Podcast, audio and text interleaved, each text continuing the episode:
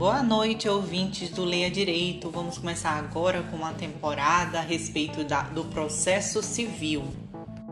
E para abrilhantar os episódios dessa temporada, iremos utilizar o curso de processo civil coletivo do professor Arenhardt. E eu acredito que esse é o episódio mais legal dessa temporada porque fala sobre o cenário processual e a necessidade de proteção coletiva. Sem mais delongas, vamos nessa.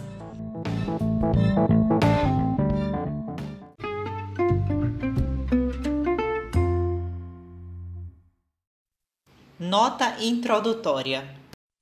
A necessidade de construção das ferramentas de processo coletivo passa obrigatoriamente pela compreensão de alguns dos desafios e necessidades contemporâneos do exercício jurisdicional. Há muito tempo se sabe que o processo é instrumento que deve cumprir algum, algum objetivo. A determinação desse objetivo e, assim, a verificação da adequação dessa ferramenta à obtenção daquele fim é essencial para que se possa avaliar a legitimidade do processo e, consequentemente, da própria jurisdição.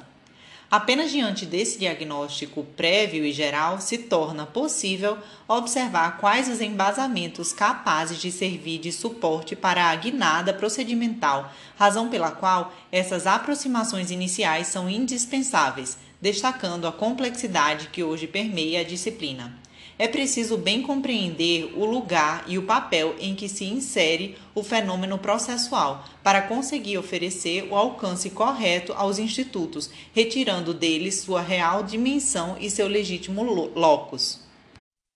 De fato, se vem sendo corriqueira em uma série de localidades a insatisfação com o processo. A formação das figuras de tutela coletiva não possui desprendimento com esse dado, dialogando com o convite ao ineditismo e com a procura por novas respostas que decorre de tal cenário. Embora o processo coletivo seja fenômeno normalmente tratado pela doutrina como um instituto relativamente recente, não há dúvida de que os mesmos vícios atribuídos ao processo civil clássico também são transmitidos para o campo coletivo. Na medida em que o processo coletivo se valha da lógica própria do processo individual, é evidente que a herança genética deixa imprimirá seus conceitos e, portanto, seus problemas naquele. Para permitir o delineamento desse cenário amplo, no atual capítulo se pretende apresentar inicialmente algumas das modificações funcionais pelas quais as leituras do processo e da jurisdição passaram em tempos recentes, demandando prestações com natureza diversa daquela tida como clássica e ampliando sua complexidade. Na sequência, após destacar a obrigatoriedade de que os novos desafios sejam confrontados pelo processualista com uma nova mentalidade, trazemos a ideia panprocessual ao debate a partir da análise do processo da, do princípio da proporcionalidade, expondo que este cânone pode cumprir um importante papel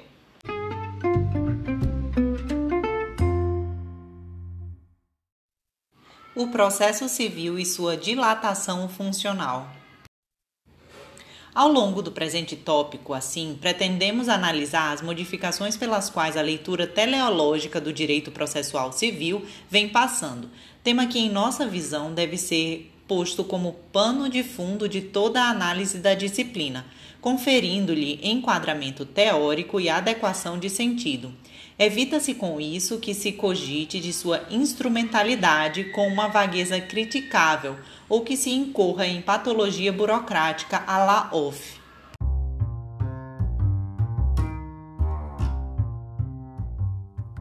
Tratar, pois, da instrumentalidade isoladamente de alguma finalidade predeterminada é tratar do vácuo, do vazio, já que nada representa.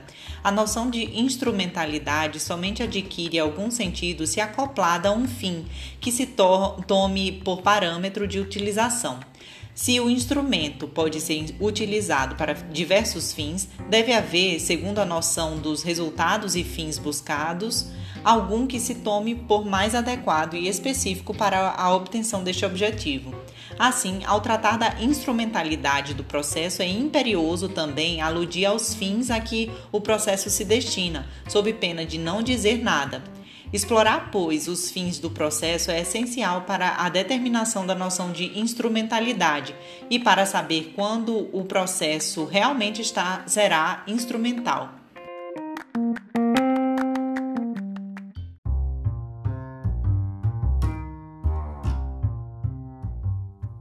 Teórico da Escola de Frankfurt, ao investigar o Estado e seu eventual déficit de legitimação advindo de uma estruturação não racional, isto é, não funcionalmente adequada, formula tal conceito ao afirmar que, quando uma organização se aproxima do modelo estratégico usado como esquema normativo, mas por isso mesmo põe em risco o seu vínculo com o meio, costumamos falar de patologias burocráticas, isto é, do, da não correspondência entre a estrutura interna e o meio externo, ou simplesmente entre estrutura e função.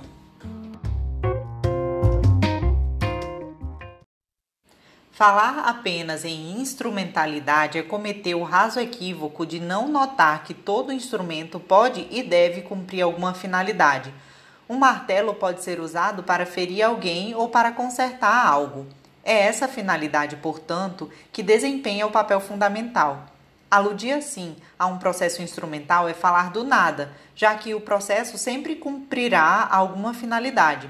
É fundamental, isso sim, determinar qual é a finalidade a ser desempenhada pelo processo, pois só assim é possível estabelecer a validez desse objetivo e, do mesmo modo, a adequação do instrumento a ser empregado para a obtenção daquele fim.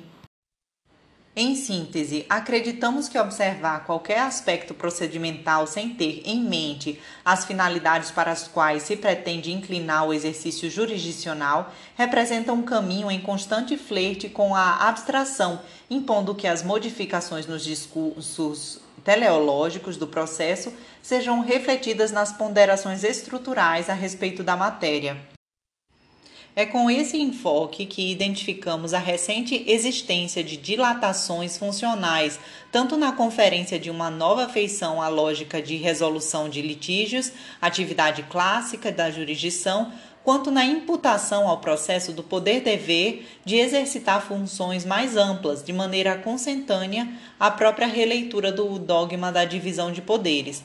O objetivo das próximas páginas é demonstrar de forma breve que as duas vias tra trazem como consequência imediata um ganho substancial de complexidade na atuação almejada do Poder Judiciário, pintando com novas cores o ato de julgar. Em relação ao primeiro dos pontos, não nos parece dúbio que entre os objetivos do direito processual civil se situe a resolução de litígios, tendo em vista que, em um Estado com monopólio jurisdicional inflexível, a atuação do direito material deve passar por uma, uma precedente e necessária cognição processual. Foi esse o contexto que fez com que Piero Calamandrei depositasse sobre o processo a célebre característica da instrumentalidade necessária.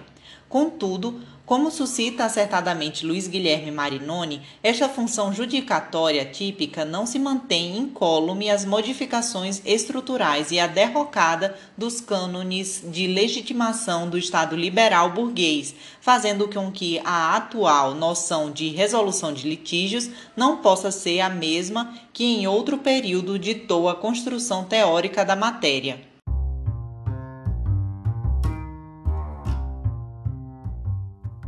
El derecho procesal tiene pues frente al derecho sustancial carácter instrumental, encontrándose con él en relación de medio a fin, pero se trata de una instrumentalidad necesaria. En cuanto para obtener la providencia jurisdiccional sobre el mérito, no hay otro camino que el de la rigurosa observancia del derecho procesal.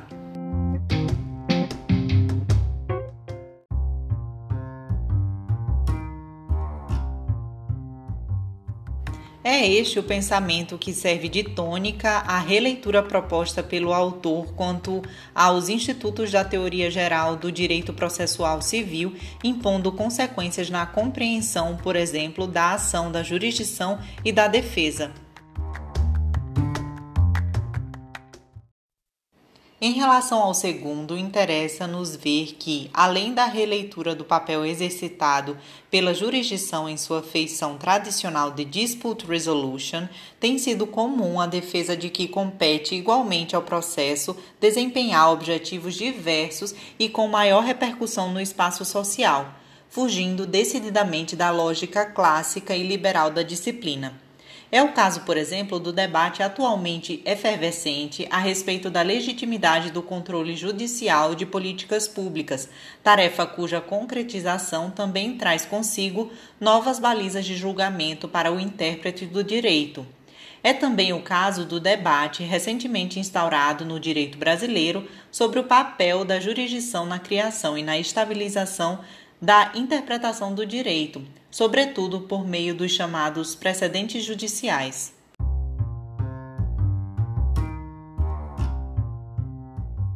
Falando sobre o modelo de Dispute Resolution, Fis destaca que this model is associated with a story of two people in the state of nature who each claim a single piece of property.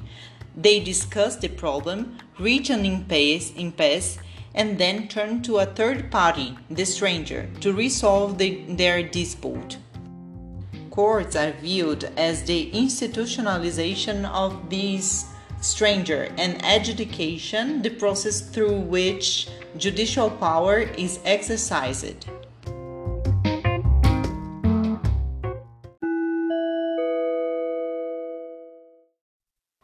Autonomia do processo, declaração e tutela alterações na resolução de litígios.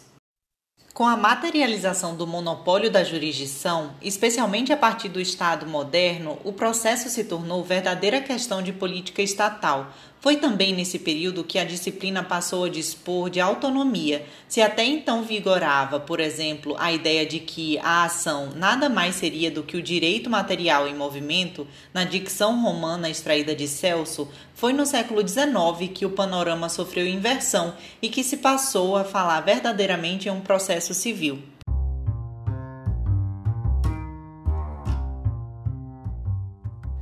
Na dicção de Ovídio Batista da Silva, o crescimento avassalador do Estado moderno está intimamente ligado ao monopólio da produção e aplicação do direito, portanto, à criação do direito, seja em nível legislativo, seja em nível jurisdicional.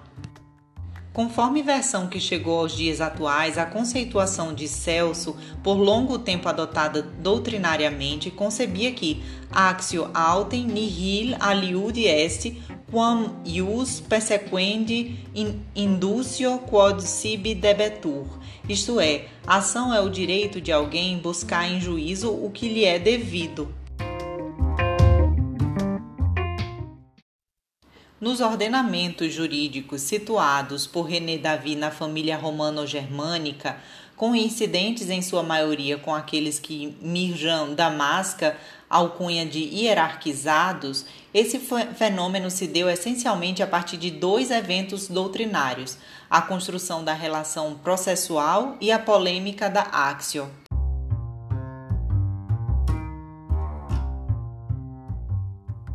Conforme o autor, no modelo hierárquico haveria uma rígida e permanente distinção entre aqueles que são agentes do processo, profissionais, e aqueles que não o são, mantendo o poder jurisdicional de exclusividade.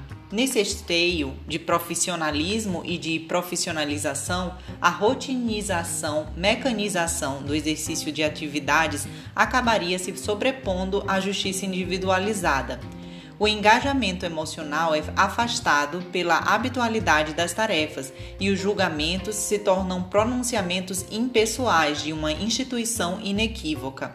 Esses agentes do sistema hierárquico seriam organizados em distintos níveis de autoridade, mas qualquer que fosse a qualificação hierárquica do trabalho, seria mantido o preconceito contra os outsiders, não agentes. A partir dessa escala hierárquica seriam materializados os sentimentos de ordem e uniformidade, pois as decisões seriam passíveis de revisão superior. No que se refere aos meios de atuação do processo, o afastamento do juiz e a crença em sua possível atuação restrita à subsunção fariam com que o legalismo vigorasse.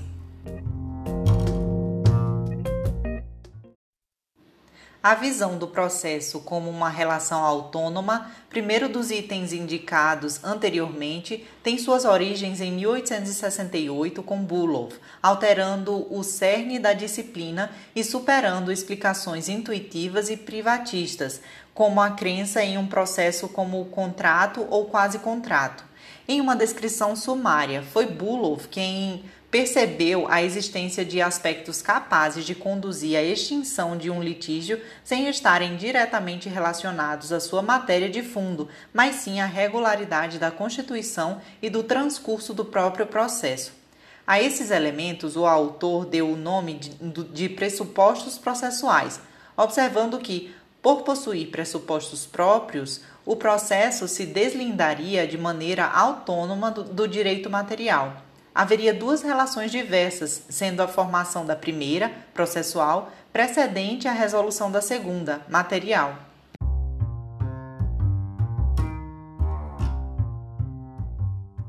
(1868) trata-se do ano de publicação original da obra do autor denominada Die Lehre von den Processinreden und die Prozessvoraussetzungen, em cujo teor há o referente central para a defesa de um direito processual civil autônomo. A obra, traduzida para o idioma espanhol, segue se colocado se colocando como leitura indispensável para a devida compreensão da disciplina.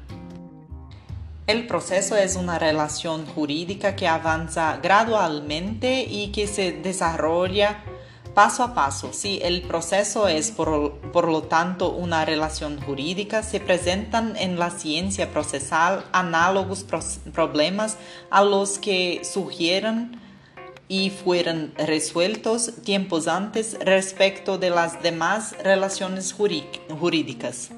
La exposición sobre una relación jurídica debe dar, ante todo, una respuesta a la cuestión relacionada con los requisitos a que se sujeta el nacimiento de aquella. Estos problemas deben plantearse también en la relación jurídica procesal. Estas prescripciones deben fijar en clara contraposición con las reglas puramente relativas a la marcha del procedimiento ya determinadas, los requisitos de admisibilidad y, la, y, las condiciones previas para la tramitación de toda la relación procesal. Proponemos como tal la expresión presupuestos procesales. No que toca a polêmica da Axio, o que se deve notar para os presentes fins é que, com a conclusão traçada por Windscheid ao acolher as críticas de Mutter e com os frutos extraídos do debate, vistos, por exemplo, em Plosch e em Degenkolb, passou-se a conceber de forma pioneira a existência de uma ação processual autônoma, reafirmando a autonomia da disciplina. Neste tópico é também válida a menção ao pensamento de Pontes de Miranda, que no direito pátrio esmiuçou e explicitou esta distinção entre ação processual e ação material. Em síntese, com a separação entre os institutos e com a vedação da autotutela, por mais que o sujeito tivesse eventual direito violado, não poderia exigir diretamente a reparação, devendo submeter seu pleito ao detentor do monopólio jurisdicional e se valer da ação processual como veículo de sua pretensão. O processo, assim, constituiu-se como realidade efetivamente autônoma. Ocorre que esta autonomia acabou sendo compreendida como se representasse verdadeira independência entre a disciplina e a sua repercussão fática. A visão não foi acidental, pelo contrário, ao burocratizar demasiadamente a estrutura processual e lhe conferir abstração em uma escala exagerada, serviu fielmente aos interesses do Estado liberal.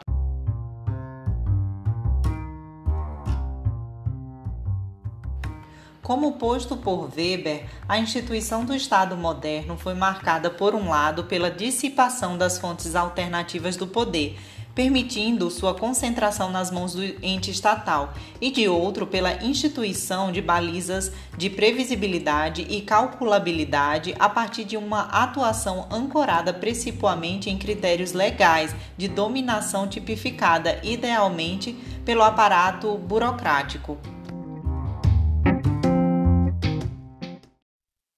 Afastando o processo do direito material, este movimento também impactou de modo direto na leitura de suas finalidades e dos seus mecanismos, supondo-se que uma mera declaração judicial sempre bastaria.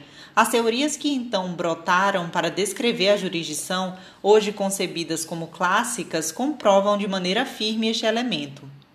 Nessa linha, serve como tipo ideal a ideia de Kiovenda, para quem a atividade jurisdicional representaria uma função substitutiva do Estado voltada à declaração da vontade concreta da lei.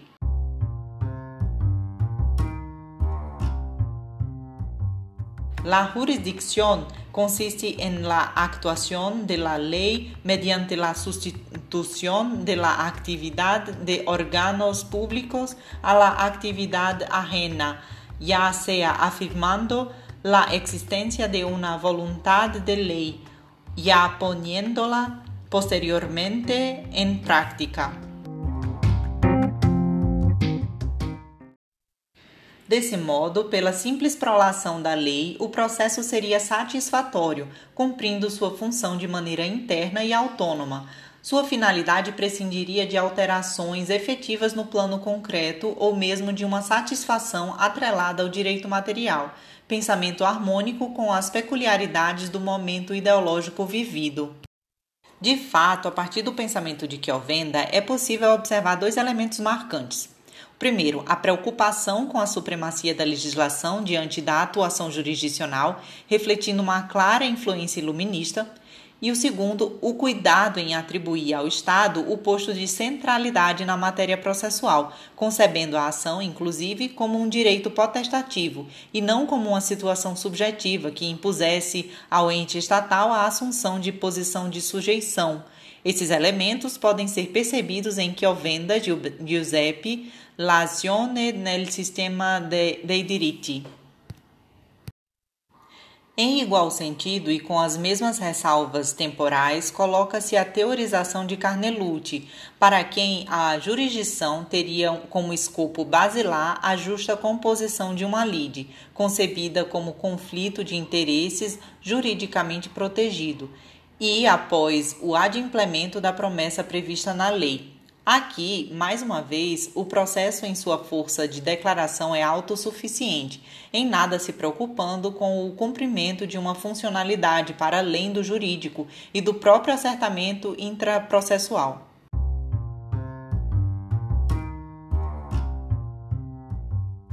Por mais que de regra seja imputada a Carnelucci exclusivamente a primeira das conceituações, sendo aquela é que comumente atribuída ao autor, a mudança de posição pode ser percebida em seu direito e processo, possuindo justificativa no fato do primeiro conceito, justa composição da lide, não englobar devidamente as hipóteses de jurisdição voluntária. Trata-se do que faz o pensador, adaptando sua construção anterior, mas sem descartá-la para a jurisdição contenciosa, conceber como finalidade do processo o adimplemento da lei.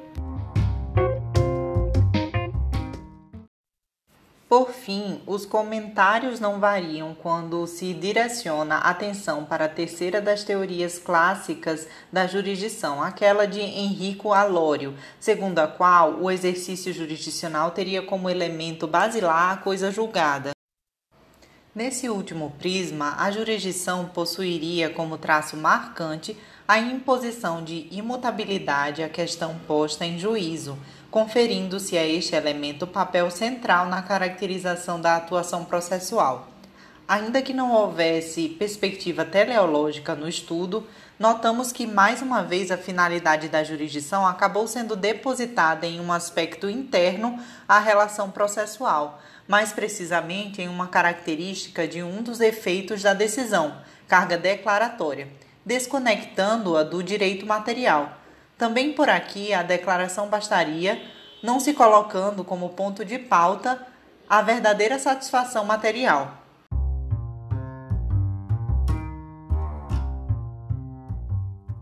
Sobre a ausência de, de uma perspectiva teleológica no estudo, há uma nota de rodapé dizendo: Isso porque, como demonstram Ovidio Batista da Silva e Fábio Gomes, Alório parte de uma premissa devida a Kelsen e aos demais normativistas, segundo a qual as funções do Estado não podem ser catalogadas e definidas por seus fins, e sim por suas formas.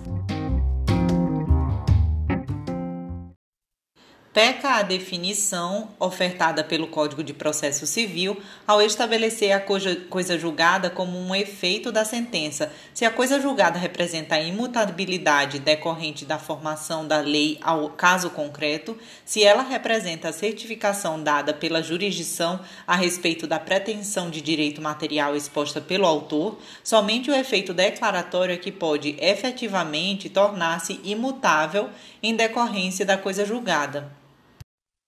Com a evolução social e o iminente risco de caracterização do processo como obsoleto, porém, a insuficiência de tais teorizações foi apreendida pela doutrina processual, especialmente a partir da segunda metade do século XX o movimento, devido em grande parcela ao fenômeno de constitucionalização do saber jurídico e à própria alteração dos cânones de legitimidade estatal, ensejou uma reaproximação entre direito processual e direito substancial, resgatando que o vínculo entre ambos deveria ser de instrumentalidade e rememorando a íntima relação entre as justificativas do processo e o descumprimento do direito material.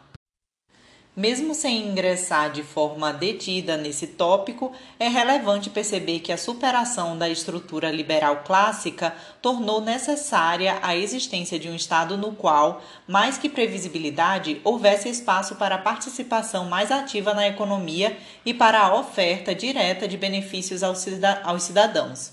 A alteração foi sentida profundamente na estruturação do setor público e o processo também sofreu sua influência direta. De fato, a aproximação entre processo e direito material, com a inserção da axiologia constitucional como pano de fundo, fez com que se compreendesse que a resolução de litígios não se esgotaria na formulação de que venda, não bastando a declaração de uma eventual vontade concreta da lei. Seriam também insuficientes as visões de Alório e de Carnelucci pois igualmente centradas em uma lógica pouco atenta à efetiva atuação do direito material. Foi por conta dessa inaptidão que se passou a trabalhar com o conceito de tutela de direitos, cuja utilização foi consagrada no Brasil por Luiz Guilherme Marinoni. Com essa guinada, não restam dúvidas de que houve uma clara aproximação entre o processo civil e a realidade tendo em vista que o próprio conceito de tutela faz referência a uma proteção de direito material.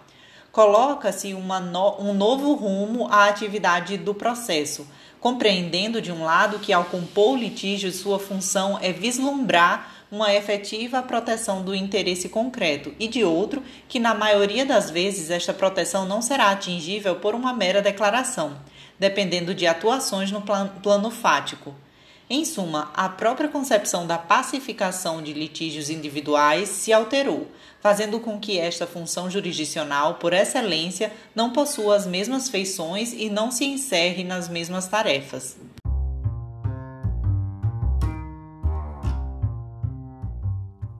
É precisamente por isto que a tutela de um direito não passa necessariamente pela atuação jurisdicional em verdade, é possível afirmar exemplificativamente que, ao realizar um curativo no joelho de um paciente em determinado posto de saúde público, o médico e a enfermeira também estão tutelando seu direito fundamental à saúde. O processo, assim, é apenas um dos meios para que essa proteção material ocorra, valendo-se para tal desiderato de técnicas como as sentenças,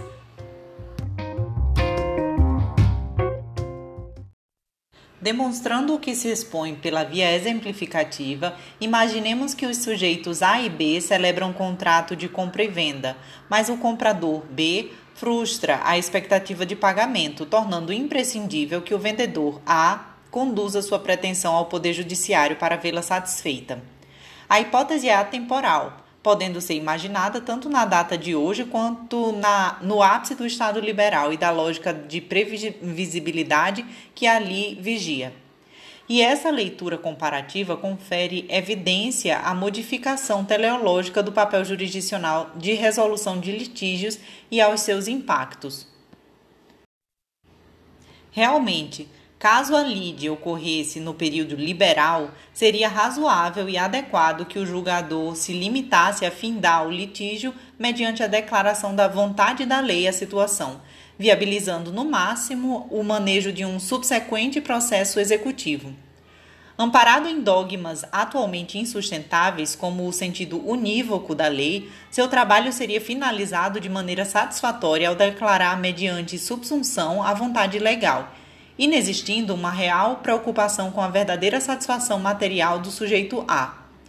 Transpondo o mesmo exemplo para um contexto processual funcionalmente orientado pela tutela do direito material, entretanto, a situação sofre alterações substanciais. Com efeito, a modificação teleológica faz com que a simples declaração, hoje compreendida com a hermenêutica como médium necessário, não encerre a atividade judicatória ou exonere o magistrado.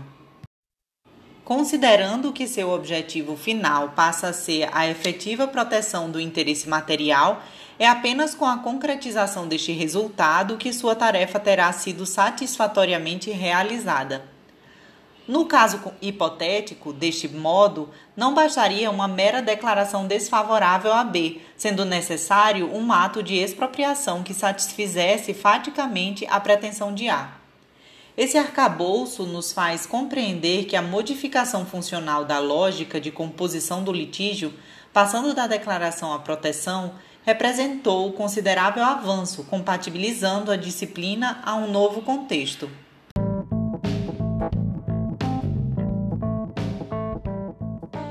É isso, pessoal. De processo civil por hoje é só. Eu achei o tema bem interessante desse início, mostrando como a mudança né, do, da ideologia pode também influenciar outros aspectos da vida social, como é o caso do processo, né? Encarar o processo de uma forma mais é, concreta, né, com alguma mudança na realidade do que apenas declaratório por si, né? No próximo episódio de Processo Civil, a gente vai continuar essa matéria e fico por aqui. Até o próximo episódio.